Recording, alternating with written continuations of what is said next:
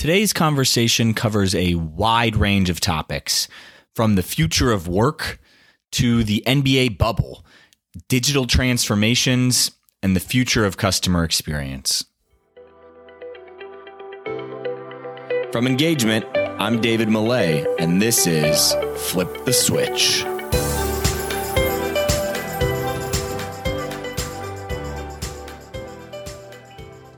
All right, everyone, welcome back to another episode of Flip the Switch, where we sit down with leaders in customer and employee experience to tease out core principles, beliefs, trends that they're seeing, and apply those insights to the world of sports and entertainment and live events.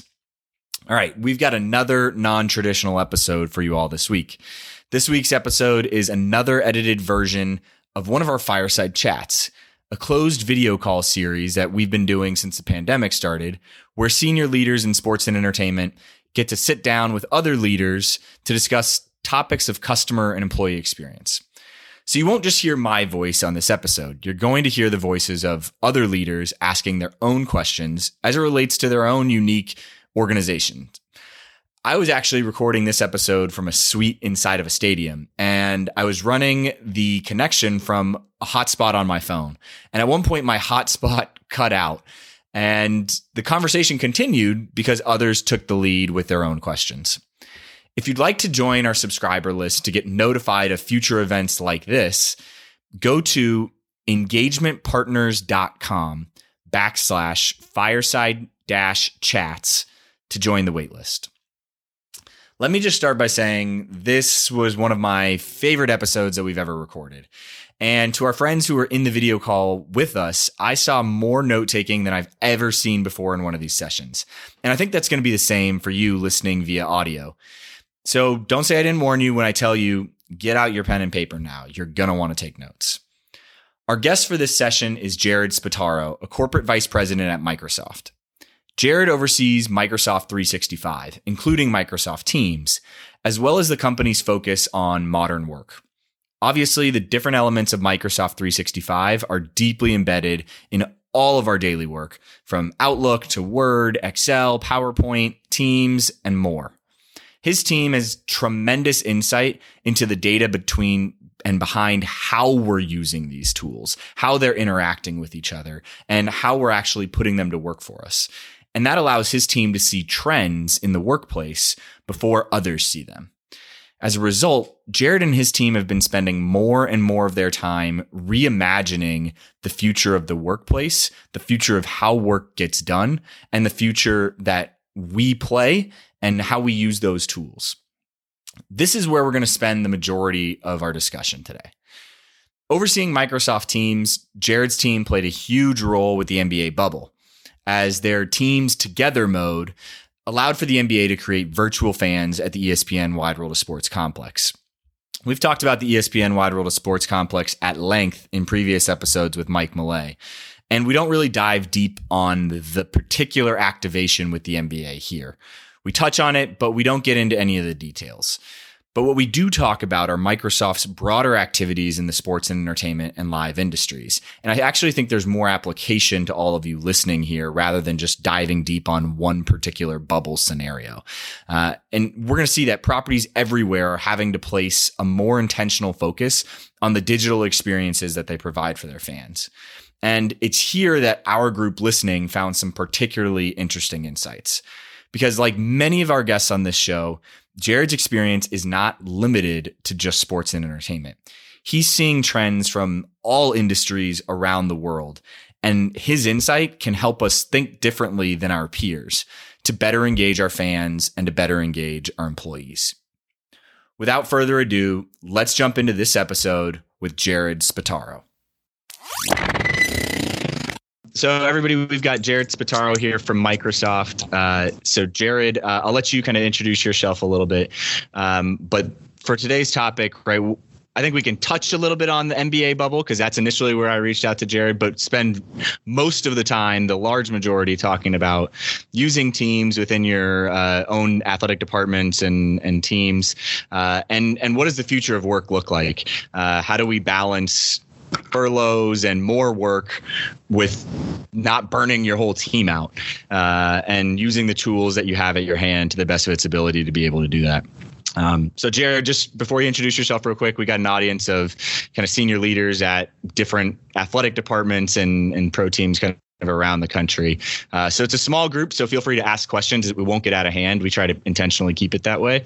Um, but yeah, I'll, I'll, let you. I'll turn it over to you. Kind of introduce yourself and what you guys are working on right now. Great. Thanks for having me. Really excited to be here.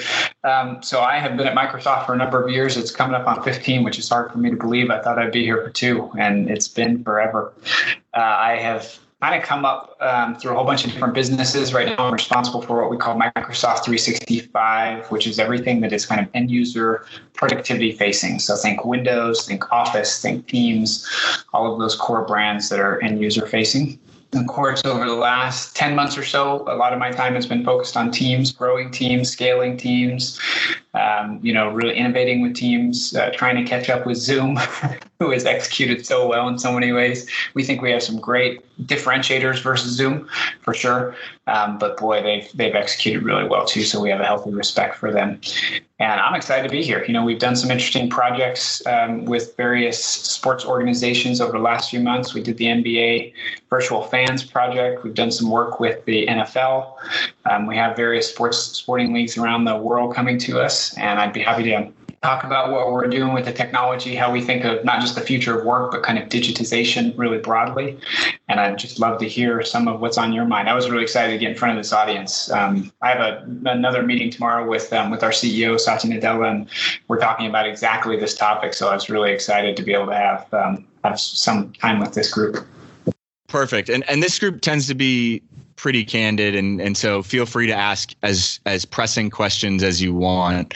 Um, and, and, guys same thing. I, I, think for from jared's perspective right i, I think if i'm him i, I want to know exactly how what are the issues that you guys are facing on a regular basis so that microsoft can look to help some of those solve some of those things. Um, jared why, why don't we start there? Why don't we start with talking about some of the different relationships that you guys have. Obviously, I think the NBA one was a, a very visible one, but obviously, you guys have got deeper relationships with leagues uh, around the world. Yeah, you bet. Um, you know, uh, sporting leagues are have always used technology. I think over the last couple of decades to think about how they can optimize their businesses. So we are very involved with them. Um, up until most recently, a lot of people thought of Microsoft as like a tools vendor. You know, oh, those are the guys that sell Word, Excel, PowerPoint. But I'd say over the course of the last kind of five years or so, we've gotten more into communications technology, into collaboration technology in a, in a serious type of way.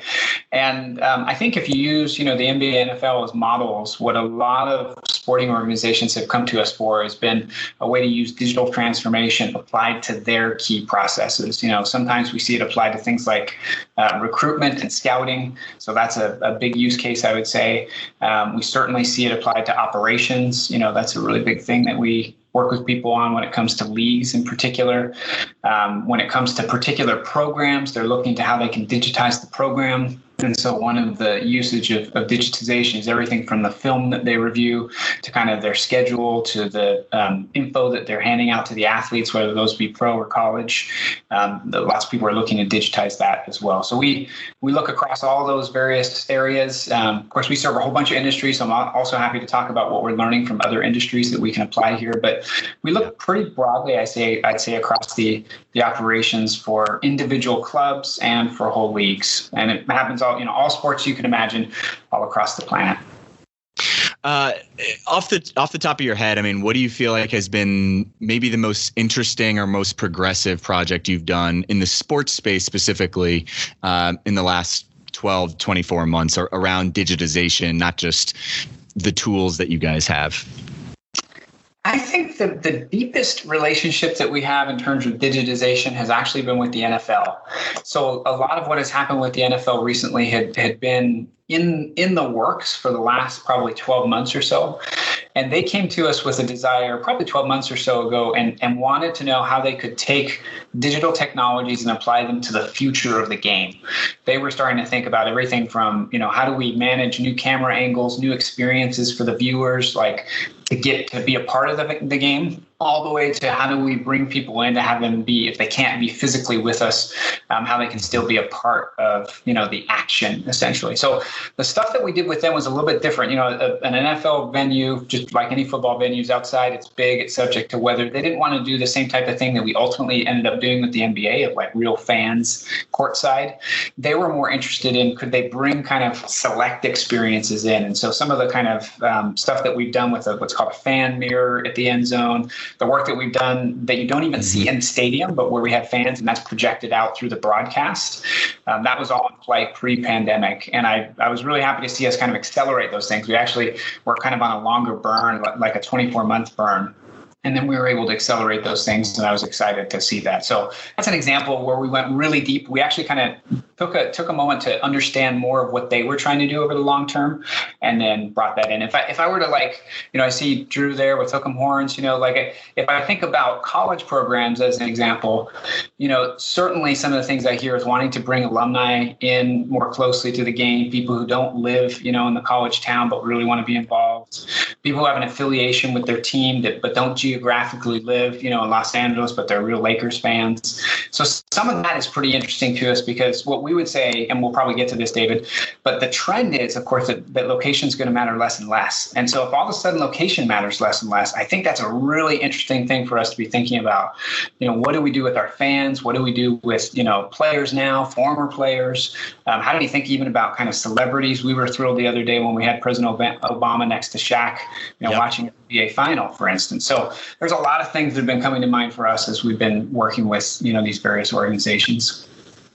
Yeah, let, let, maybe let's explore that topic a little bit more because I, I, think it, to your point, it's one that's on everybody on this call's mind, particularly. Uh, there's some schools and, and some teams on here that their states aren't allowing fans, and who knows when that'll come back. But I, I think that just highlights something that's been building for a long time, and that traditionally, I think a lot of sports teams think about fan experience or customer experience even as a game day when you show up to campus or when you show up to the venue it's a game day experience. But now i think the pandemic has just accelerated this view that customer experience is really 365 and how do we capture those those fan the subway fans that might never come to a game or they might only come to a game once every five years. How do we create engaging experiences for them digitally? Um, I, am going off on a, on, on, a little bit of a rant but I, I, had a great conversation with one of man city's uh, c-suite guys and he said that you know we've got fans in colombia that will never come to a game but we still have to create an experience for them. So I, I guess how are you guys how, do you think about that? How, what, what's some advice you might give these guys to to think differently about uh, kind of creating more digital experiences? What what are you thinking about in that space? Yeah, our most cutting edge work there actually had been done in Europe prior to the pandemic. Um, it was the football, the other type of football teams and leagues that were really interested, largely because they came to us and said that they had a following that transcended well beyond their city, well beyond their local um, country, national market, and they were, you know, trying to figure out how do we develop this. It matters. It's part of our brand. It actually contributes to our overall valuation as a as an organization. So a lot of the work that they did was to take a step back and say, gosh, if we think about the different types of interactions we could have with our fans, what would we want to develop? So to give you a sense for some of the things, you know, a, a, standard digital presence on a, on a website, they started to think, you know, what if this weren't about kind of just projecting who we want to be, but instead allowing fans to, of course, in a moderated type of way, but to interact with each other to develop some sort of energy. A lot of them start to work on, you know, are there ways for us to do fantasy leagues, fantasy games, to play off of that idea of fantasy in general and using data. So that's been very interesting. Um, a lot of them wanted to expand out kind of their fan clubs in general and have different tiers of, of fans that you could kind of earn your way through so that you could say, you know, if you were really a Man City, you know, uh, fan, for instance, and you lived in Colombia, well, you could prove it as, as you went through certain activities. And that kind of engaged you deeper and deeper with the team. So that was kind of the work we were doing. I think all of that will be accelerated. The thing I think that the, that the pandemic has handed us that um, wasn't as much a part of those early discussions was this idea that we should be thinking about asynchronous and synchronous experiences that people have.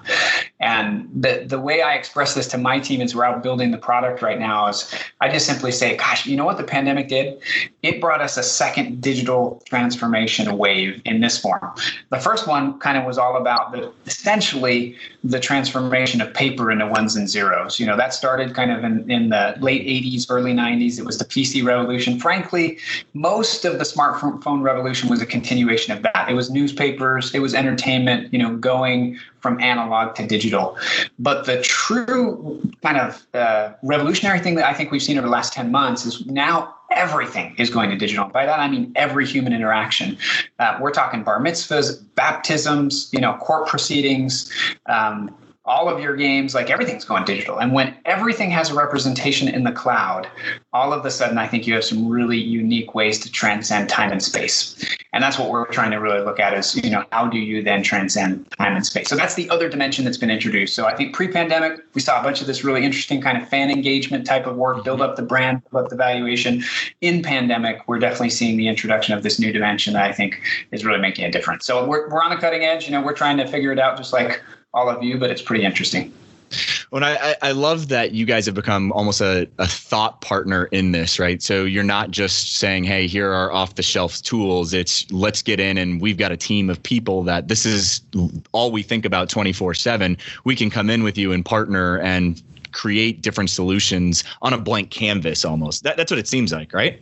Definitely. We, you know, we see a real market. Part of my conversation tomorrow with Satya is going to be the market that I see, and I'll be pitching into this market, saying, look, when you look at everything become di- becoming digital, what we now need is we need an army of people that are going to be going out and looking at these opportunities and saying, what do we do? What does that look like? I'll give you just a very concrete example. When the technology that we use for the NBA and the, and the NFL was based on um, tech here in teams that we call together mode it was originally based on some research that we had that indicated that you know part of the difficulty of processing this experience is looking across you know travis's background with Heather's background, with Kathleen's background. Like having a scan all the time. And the brain science actually showed us, hey, that taxed the brain more than all of us in one single space. So we built this mode that cuts you out from the background and then puts you into a shared background in a business setting. It was almost like being in a conference room together. When we first started talking with the NBA, they looked at that and said, hey, could you put people in bleachers like that? You know, and so they had this great idea of taking that same tech. And that's exactly what we want to do. We recognize we won't be able to, we'll be able to do the tech innovation, the application of that innovation into different forums, I think, is up to kind of this group and others. And so we see a real market opportunity um, to go out and kind of take the same tech and apply it to these these things that we're seeing emerge right now. Do you do you feel like from just even from a budgetary standpoint, I think if I'm on this call, part of me is thinking, yeah, like yes, we have a, a, a great blank canvas here, but it, do you feel like for some of this early tech, I, I know I'm going to use a, a, bad, not maybe not a bad example, but our background, right? We a lot of us from our team we used to work at Disney. And so obviously there's one point something billion dollar investment in RFID and trying to figure that out. Now the NFC and RFID technology is is pretty commonplace, right? So obviously being a first mover on technology is going to be a little bit more expensive. So if I'm on this call, I'm I'm, I'm part of me is thinking, can I approach Microsoft and work with them as a standalone team or organization, or is it better to go from a league perspective to partner with you guys? Um, that, that's something that's on my mind. I don't know what your initial thought on that is? We'd be open to both. I'll tell you, when I do talk with teams and uh, you know just one on one, I often will want to understand what what they want to do at a league um, level, just because I think you have an economy of scale at a league level, and that's interesting. Having one single team do something, you know, early on again, um, as I look at you know the work that we were doing, we did have teams approach us uh, for the NFL and for, for um, the NBA, and we kind of said, "Gosh, you know what? This is going to have a bigger impact if it's more like a league experience that we can invest in." We we can get focused, put all our wood behind a, a, couple of arrows as opposed to a whole bunch.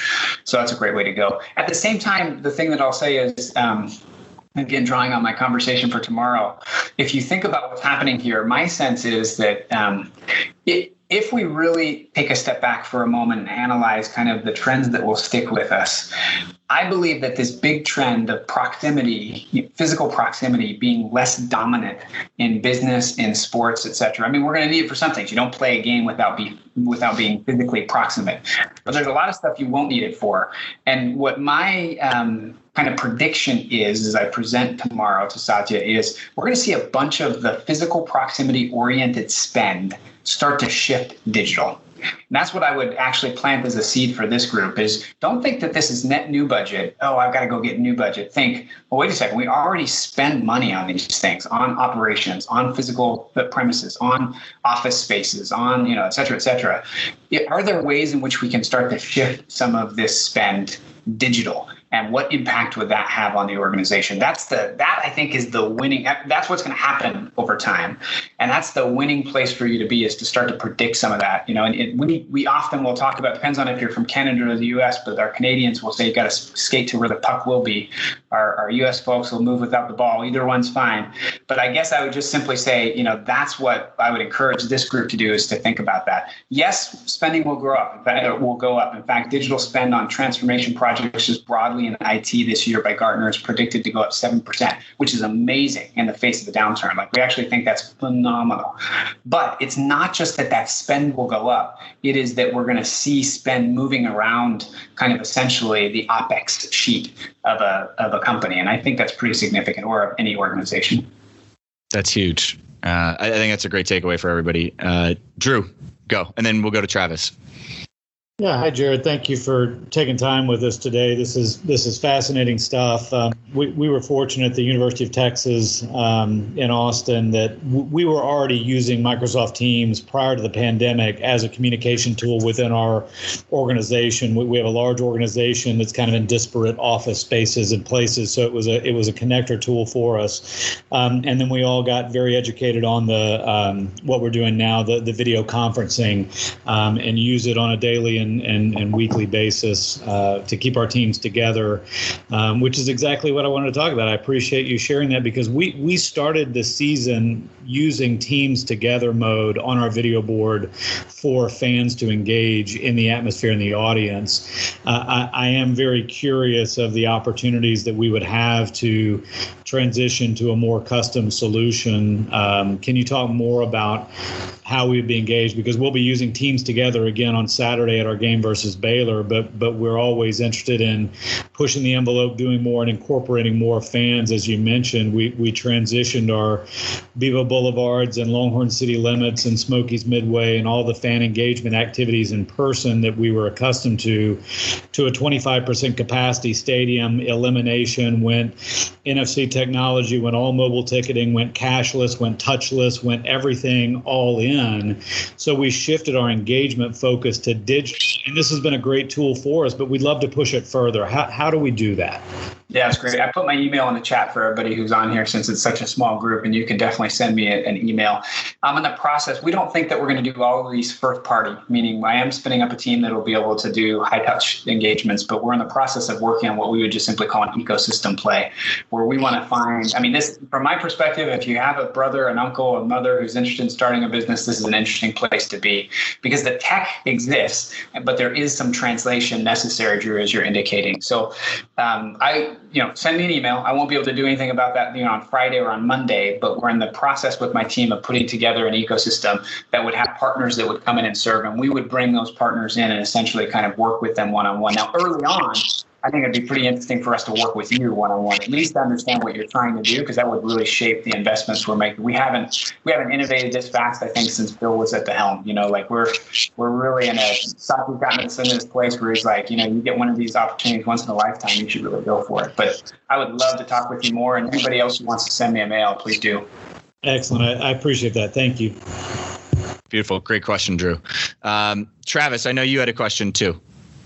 Uh, yeah. Um, so right now I'm working with uh, Penn State, and um, when the pandemic hit, uh, we uh, did a quick rollout uh, of Microsoft Teams to increase productivity. Uh, and what we found when we rolled that out, and I'm sure people on this call can relate, um, is there was an adoption rate with some groups that were tech savvy, and then there was so we had a, a, large group that were very on Teams, sharing, collaborating on files, and then you have another group that were a lot more hesitant. Um, why add more software? Why add this? when I have my email on this. So, uh, how, how would you recommend working with um, folks that are more hesitant to change, especially in a world when the pandemic has forced us to move that way? You've, you've spoken about shifting budget from uh, physical environments to digital. Um, but what I, the trend I found is a lot of people are trying to mimic physical environments in an online world. Um, can you tell us about, you guys have a lot of app integrations. Uh, how do you guys uh, deal with change management and rolling out teams uh, to you know a department that ranges anywhere between 150 to 500 employees. Yeah, you betcha. We have a lot of experience in this, and I'll just speak to it, you know, briefly, and then Travis, I'm happy to take it offline as well because we have some materials that I can help you out with. Um, I would say the single biggest thing that we have seen pre-pandemic, post like middle of pandemic, we saw a lot of this kind of get pushed together. But pre-pandemic was the enrollment of the the leader or a leader in an organization to act as a champion, A, and then B, the selection of starting with one really important business process and then growing to more business processes that you would actually run on the platform. So I'll just make that very concrete. You know, when we started a couple of years ago, we actually asked our, our chief marketing officer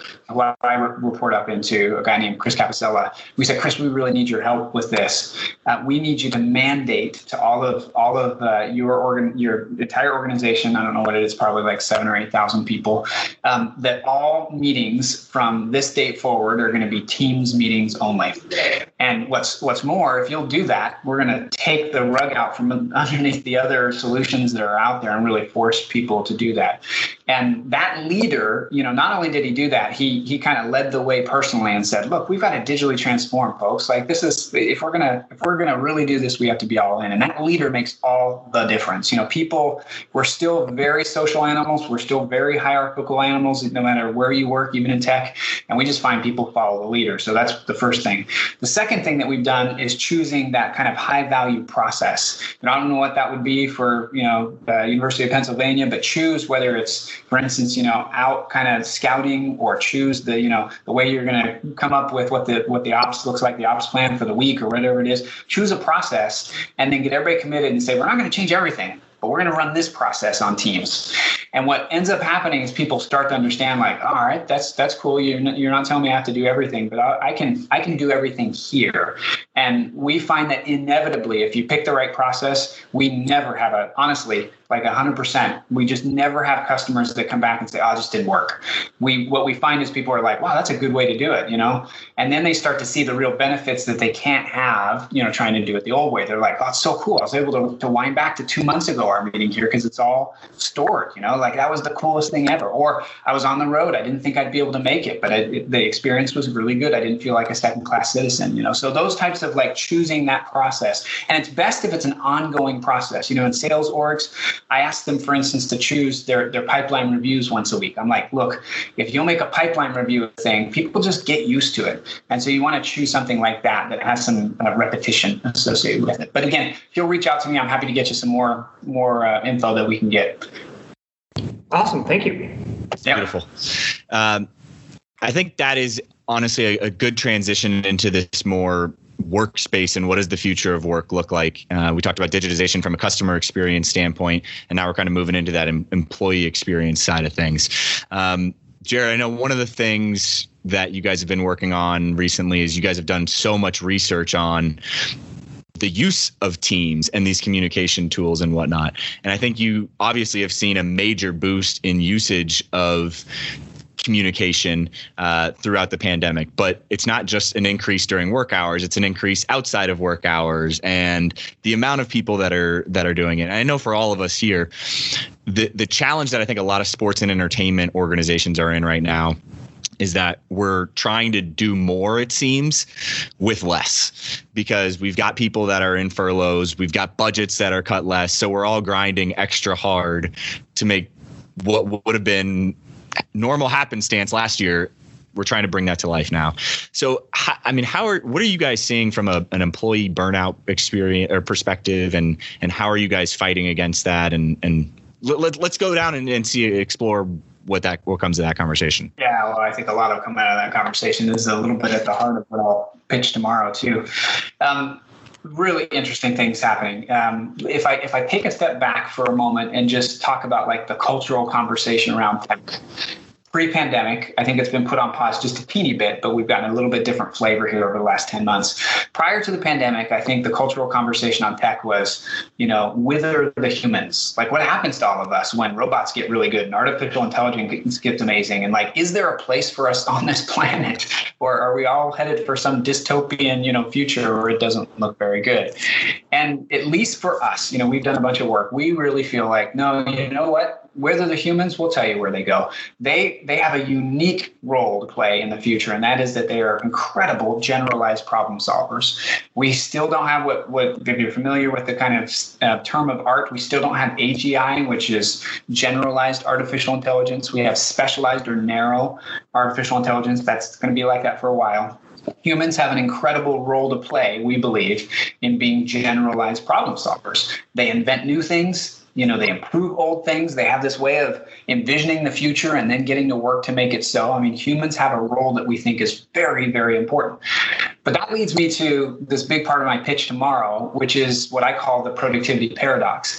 Our problem, however, has been since the end of World War II, we've taken all of those kind of like uh, thoughts of productivity that apply to machines and have tried to apply them to people. We've we've thought that if we could just get people to work 24 by 7, if we could just get them to like be doing their email while they were standing in the in the cash register line at the grocery store. It'd be awesome. We'd be so productive. We get so much done. And it turns out that's not the way people work. It turns out people are much more like athletes, and you guys would be very close to this. They have these times of peak performance and they go after it, but then they need to kind of cool down, burn down a little bit, and recover that's the way people produce and that's so important so that leads us to this idea of kind of well-being and how we find this harmony between technology and human existence. And uh, from our perspective what we've learned is that you just and this is going to be like a major brainstorm i'm sure but you can't work your people to death. And that in this pandemic what's happened is everybody's trying to do three people's jobs. First because they're so so scared they're going to lose their job and then second because there's that much work to kind of go around. And we're starting to realize that we can use the technology to help with the well-being of the people in an organization. So that idea that there is this productivity paradox that in order for people to be productive it's not just about working them like machines and the idea that then we can use the essentially the exhaust from digital activities to really start to monitor wellness. We think that's cool. And we actually think that there's something there that will turn this idea. Uh, there we go. That's nice. We'll, that'll turn this idea um, of, of managing people from uh, less of an art as it is today to more of a science in the future. So that's kind of where we're headed in general. I'm happy to talk about specifics, but in general, that's where we're going. hey, Jared. Jared, this is Mike. Um, so, what what are what are the things that that you're you're worried the most about, um, whether it's things that are going on in the industry, um, or, or is it can, can you just not keep up with what's going on? Because it feels like we are just being inundated with so much so much information and passwords and everything else. And by the way, if I if, if I give you my Microsoft Teams ticket number, can can I use your name to escalate my solution? You can try, but I think they'll be like, "Hey, Mike, there's a process. Get in line." I, I thought I'd try. Yeah. what are we worried about?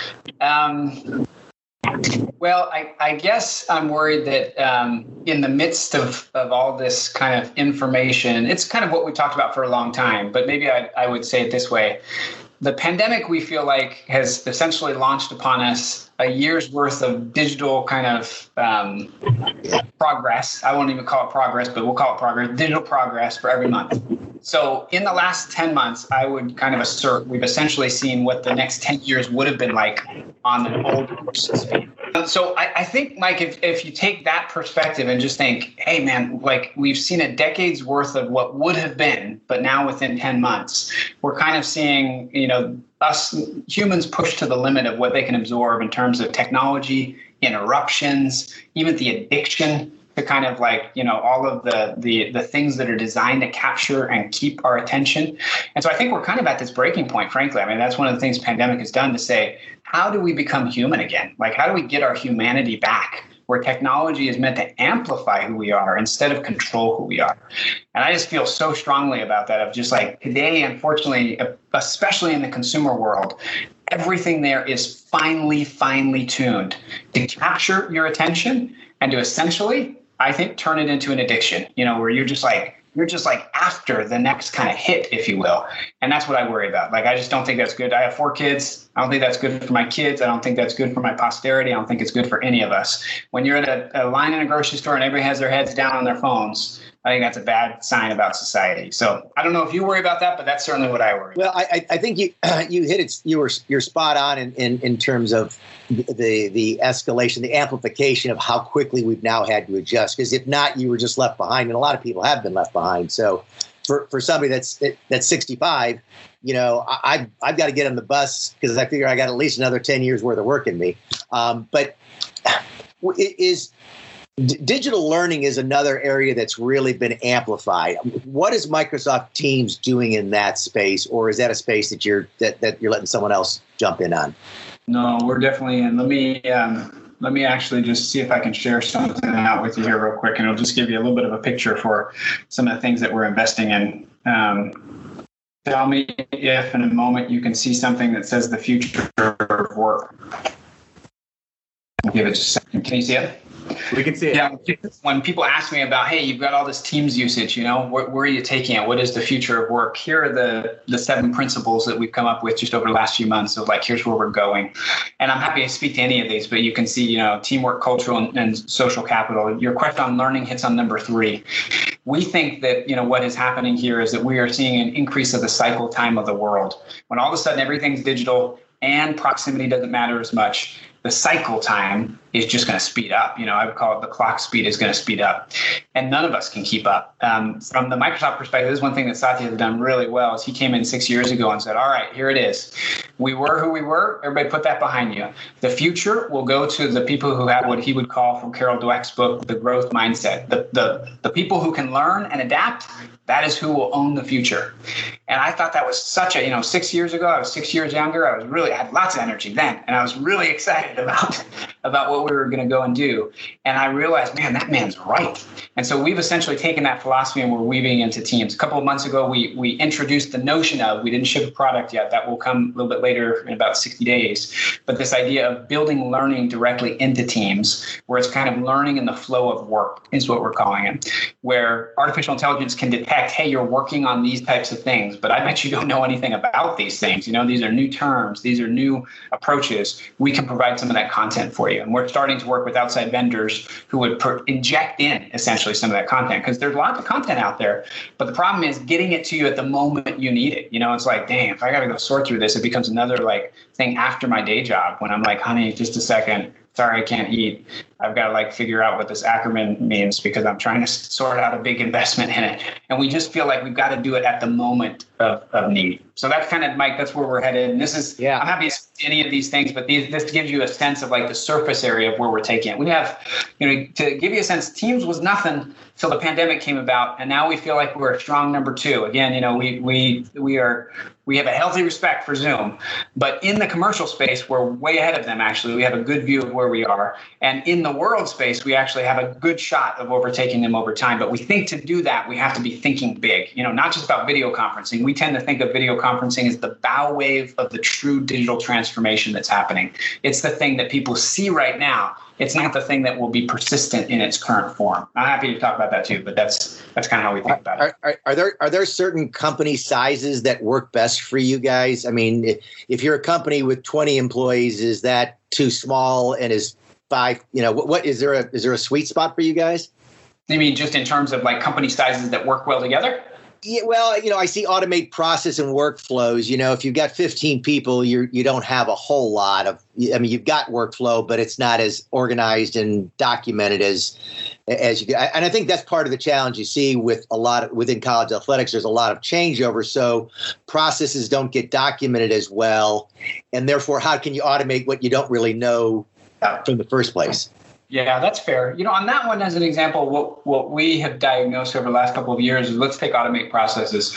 You had to have like a certain size or like almost like critical mass of problem before you could bring in people because you're going to have to bring in highly skilled expensive resources describe the process make sure that you got it right because it was pretty inflexible what you did. And our approach to this is a little bit different. We have something we call the power platform. It is what we call low code or no code development. And we actually want to push that right down to 65 year old you know mike do you say your name malay malay malay yeah Like we want to push it right down to you. We want to say, yeah, you're not a coder, but no problem, man. Like here's here's a tool that you can use as easily as you can use to create a Word document or a PowerPoint slide that will automate your process. That's when we think the world goes digital. And so those are some of the different approaches we're taking when it comes to ops that are broadly applicable across industries, certainly applicable to yours. And our our perspective here is going to be how can we lower the overall threshold, the kind of activation energy it requires to use these great technologies. That's us. That's that's our kind of in our DNA. You know, we're not the prettiest company. We'll never be cool. We're not, you know, Google, but we think, no, but we can change the world if we go in and, and make it easy for Mike to automate his process. That's the that's where we're focused. I like it. Thank you. Rachel, did you Rachel, do you have a question? Yeah, um, so I think you, you touched on this a little bit on how it, people may not, you know, we may not, the proximity may not be as big of a thing anymore, but people I feel like still say, however many months into this, you know, when things go back to normal. Um, and so are you guys like, are you, what are you guys doing to, you know, make sure that when things are quote unquote normal, you guys are still sort of, um, there to to help people and and what do you think that that new is there a new normal or is there a old normal yeah it's an excellent question um, well we have a little bit of a time machine in the world because different parts of the world are phase shifted so as an example taiwan china South Korea, New Zealand, all back to work. Um, no masks on. They're in a different place.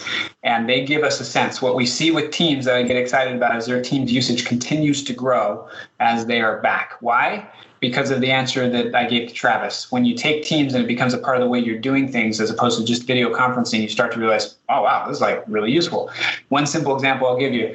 Um, we find with lots of our customers right now that if they use Teams for meetings, they're getting, um, they're starting to see real benefit from the chat on the side. They're like, oh, that's a new way of doing that's really valuable. And as people go back to work, we actually see chat continue to be used even when everyone's in person. Why? Because it's a really interesting place where it's almost like texting amongst yourselves, but it's a group text where like I don't want to interrupt the flow right now, but I want to just tell you that like, you know, the number that Drew said is right as of 30 days ago. We have an update. It's 10% more now. You know, it's just a little thing, but it matters. It like increases the bandwidth for the interactions that people have. So we we really think that this is again, you know, the bow wave of what we're feeling and that these things will be persistent. The way I characterize it is as follows. When historians look back however many years, you know, we'll be talking with our kids about these things, to 2020, I think they will characterize it literally as the moment when the post industrial age ended and the beginning of the truly digital age. What I mean by that is digital has always been a thing, but what has happened is that the cultural norms associated with human interactions are changing, and those will stay changed. We're, we're going to, step, Rachel, if I can get together for my first time or for a couple times with you in person, I'll want to do that. Because what we find, the science tells us that in person interactions really help to build social capital between groups and people super important. Once you and I have met a couple times and I totally know how you work and we're like, yeah, let's let's go. Here we go. I could fly my way back to Minnesota. And then you and I can work quite well, you know. And the problem that I saw pre-pandemic was that the social norms hadn't caught up. We had all the tech, but if I would have told you, "Hey, I'm going to dial into this meeting," you know what I was really saying? I actually don't care enough about this meeting to be there. Is that okay with you? you know? but that is just, I feel like that's going to be different. You know, again, I, I'm a church goer, right? And in our church, you never could do ordinances. You couldn't watch your kid be baptized, you, like over video. Just, for whatever reason, Christopher Columbus didn't have it, so we didn't have it either, you know, but you could do it. It just wasn't a thing. Well, today, you know, because of what's happened, we're going to have at least a year of people, you know, grandparents observing their grandchild's christening, you know, over video. You can bet your bottom dollar that when they can't be there that next time, they're going to be like, hey, can I join over video? So we really believe that those types of things are going to be persistent. That's the stuff that I would kind of coach you to get ready for is to think in your organization, what types of things could you continue to have be persistent? Now, another thing that I'll tell you is we definitely see companies as I'm off talking to companies across the world who are totally rethinking their use of physical space because of what I just said. I have companies right now saying, hey, I'm going to cut my real estate footage in a city down by about 50%. Because the way I'm going to think about this is those places are going to be places to establish social capital. When we have an all hands, we really want to have some center of gravity. When we really want to get together for two days and brainstorm or work on something, we'll be there. But outside of that, my workspace will be in the cloud and it will be as easily as accessible and as rich in my home office as it will be in the corporate office. And that idea of like rethinking how space is going to figure into how people organize themselves and get things done that's pretty i think that will definitely persist. I can guarantee it because we're seeing it right now and that will be pretty revolutionary over time yeah, that, that's huge. And, and, Rachel, I think about the implications for you guys in Blacksburg at, at, Virginia Tech, right? I mean, like the ability for you guys to reach corporate partners and be able to create a more normal relationship because of digital is going to be huge. And uh, Drew, Drew, I saw your uh, your hand get raised when Jared started talking about physical space. I don't know if that's what your question's on, but I know you had your hand raised. I want to give you a chance. Yeah, I, am I'm, I'm curious, not not necessarily on physical space, because I, I agree with everything that, that you've said, and and certainly, you know, we we've adopted that and have done many many many deals during the pandemic, exactly how we're we're talking today, which has been very. I see the future. It will never replace the in-person interaction, that that socialization of human nature. But we're going to do a lot more of this and feel much more comfortable than. You're right. The old the old phone call would never cut it, but this will. Um, my, my question is really as you talk more about evolution and redefining and reimagining and, and all these wonderful things as, as the technology increases and you guys refine the the tools that, that, that you develop within teams. I'm, I'm curious in your analytics, what do you see as a function of teams that you're surprised is underutilized? What are we missing? What are we not maximizing? What what have you guys developed that you said, huh, we're not sure why people more people aren't using this piece of this tool more? I would say what we think, what isn't being used as much, but that's a relative statement. Um, but that we think we'll see more of is kind of the adding structure to chaos type things. So a lot of what's happening is pretty unstructured. It's meetings, it's chat. Um, it's like let me throw a doc up there and we'll work on it together. That's a lot of what we're seeing. We we chalk that up mostly to kind of like the beginnings of digital transformation as people kind of get a little bit more sophisticated, they start to use um, things like Planner, which is which part of Teams. If you have Teams, you have it, but it's essentially kind of like our Trello com- competitor, our Trello competitor. So it's work boards. It's your ability to kind of organize your work. Um, we have some great capabilities even when it comes to project management with our Project Cloud service that's integrated. I alluded to something that we call um, Power Apps and Power Automate, which is part of the Power platform, and that's kind of process automation. Those are we again we have a little bit of a time machine. It's that saying of like the future is already here, just unevenly distributed. The people who have been working on the platform for a while we see them work up kind of this uh, set of stages into just initial ad hoc kind of you know let's just go for it type of stage and then into more structured work. So that's what we feel like we'll see is some of that. Um, you know to give you some examples i was working with uh, or just having a conversation a couple months ago with um, the telecom out of australia might be Telstra. Um, and they had decided to use Teams as an example for all of their field workers as a way to get on site, do a repair where they were using Teams to kind of look up the procedures for the repair, but then to actually kind of video people into the outback, like no joke, into the outback, so that they could look at a cell tower and, and look at what they were doing. It was just like, the tech had been there, but all of a sudden they were applying it to a much more structured process than they were before. And I expect to see that type of thing. That's that's the final thing that I think will be a very big deal for us. It may not apply as much to smaller organizations like those on the, the call here, but I think you're going to see all of this tech catch up to what we call first line workers here over the next three to five years in a very big way. Uh, we've got some great integrations, for instance, with a company called RealWear that actually puts teams into a helmet like a hard hat, and it's it's almost like the Bionic Man, and it projects out in front of you like this little glass where you can see things and it projects to the person on the other end of, of your conference call exactly what you see.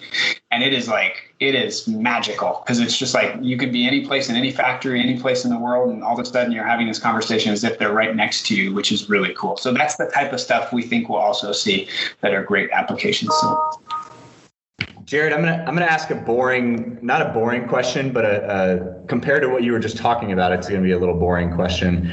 Um, how do you guys uh, run meetings, uh, knowing that you have you know how to utilize all the tools that you guys have from collaborative docs to teams et cetera. Um, i know amazon is famous for their six page memo right where they start every meeting by having to read that memo and nobody can start talking until you've consumed all the information we're everybody on this call is just inundated with meetings in the sports and entertainment world. Um, so how do you guys run it? Because I think if anybody knows how to run effective meetings with the tools that everybody has, uh, it's probably you guys. You know, we are learning to to get to my answer to Drew to be more structured in our meetings for sure.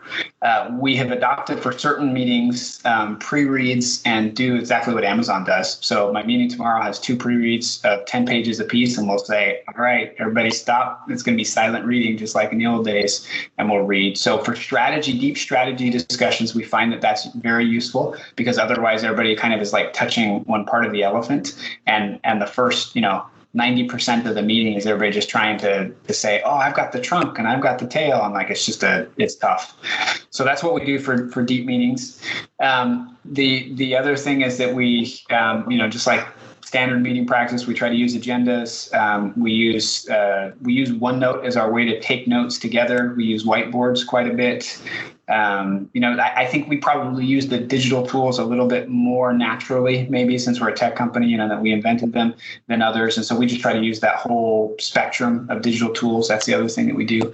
But then I'll tell you the third thing that we're actually working towards, which is um, we're working to the day that you just don't go to as many meetings. Like at the end of the day, what's the best meeting? It's the meeting you didn't go to, you know. right. Like that's that is truly our position. And so the the work that we're doing on recording meetings, on being able to search the transcript, um, we've got some really great work that you'll see coming out over the next couple of months that is called a meeting summary that will actually use AI to say, here's what happened over the course of this meeting, not just the transcript, but here's the here are the topics that were talked about. Here was a decision that was made. Here are the action items that came out.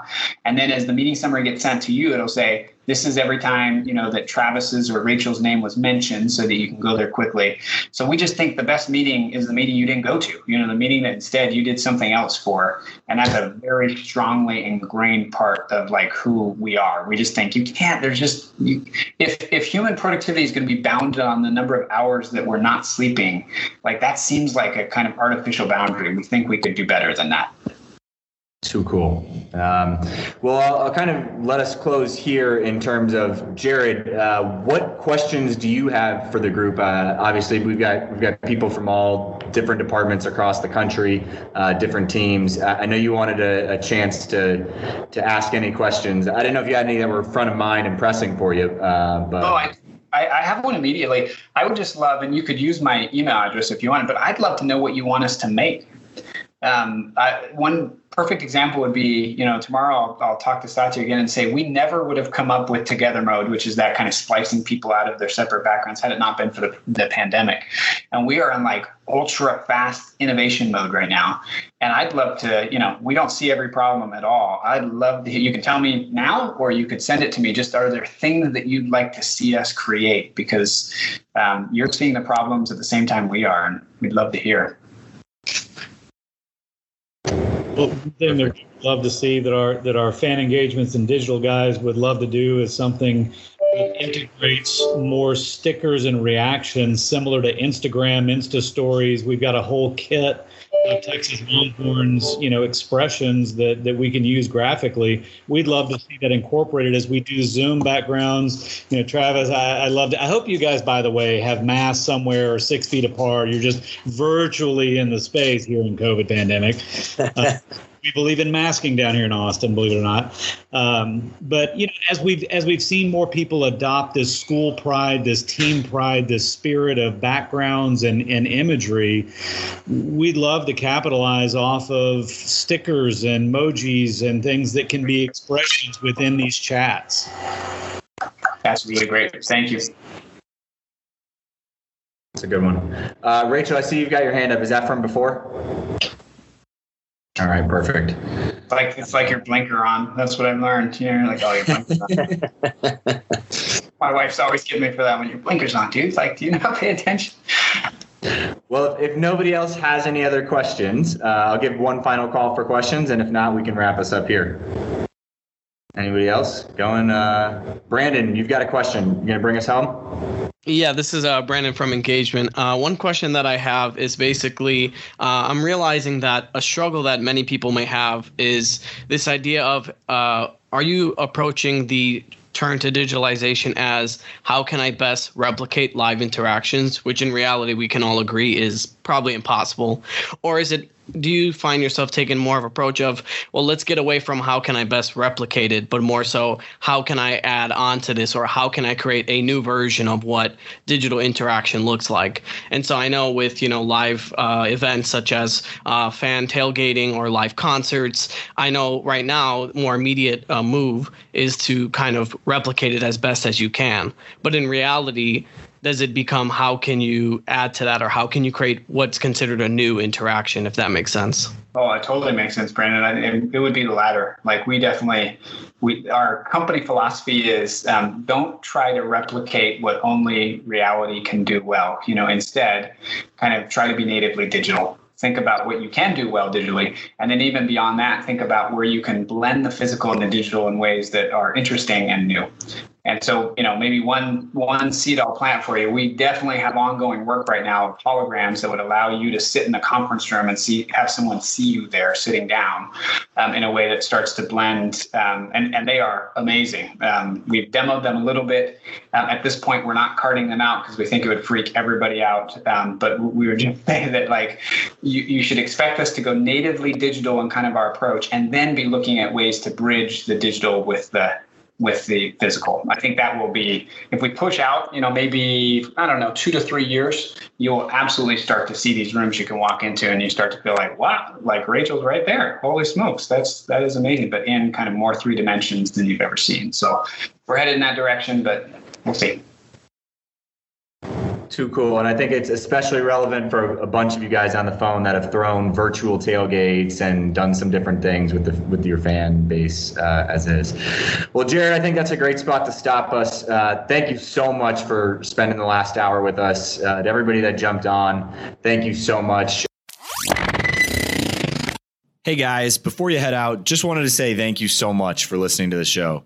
If you enjoyed it, head over to iTunes to subscribe, rate, and leave a review. That helps more of your peers find the show as they search for ways to get better in their own roles. But this podcast is just a small part of what we do at Engagement.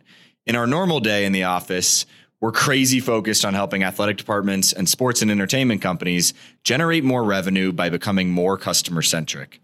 To see how we might be able to help your organization, visit engagementpartners.com to learn more. Download a free guide, check out our blogs and case studies, or schedule a call with us if you want to see how we can help with your particular objectives.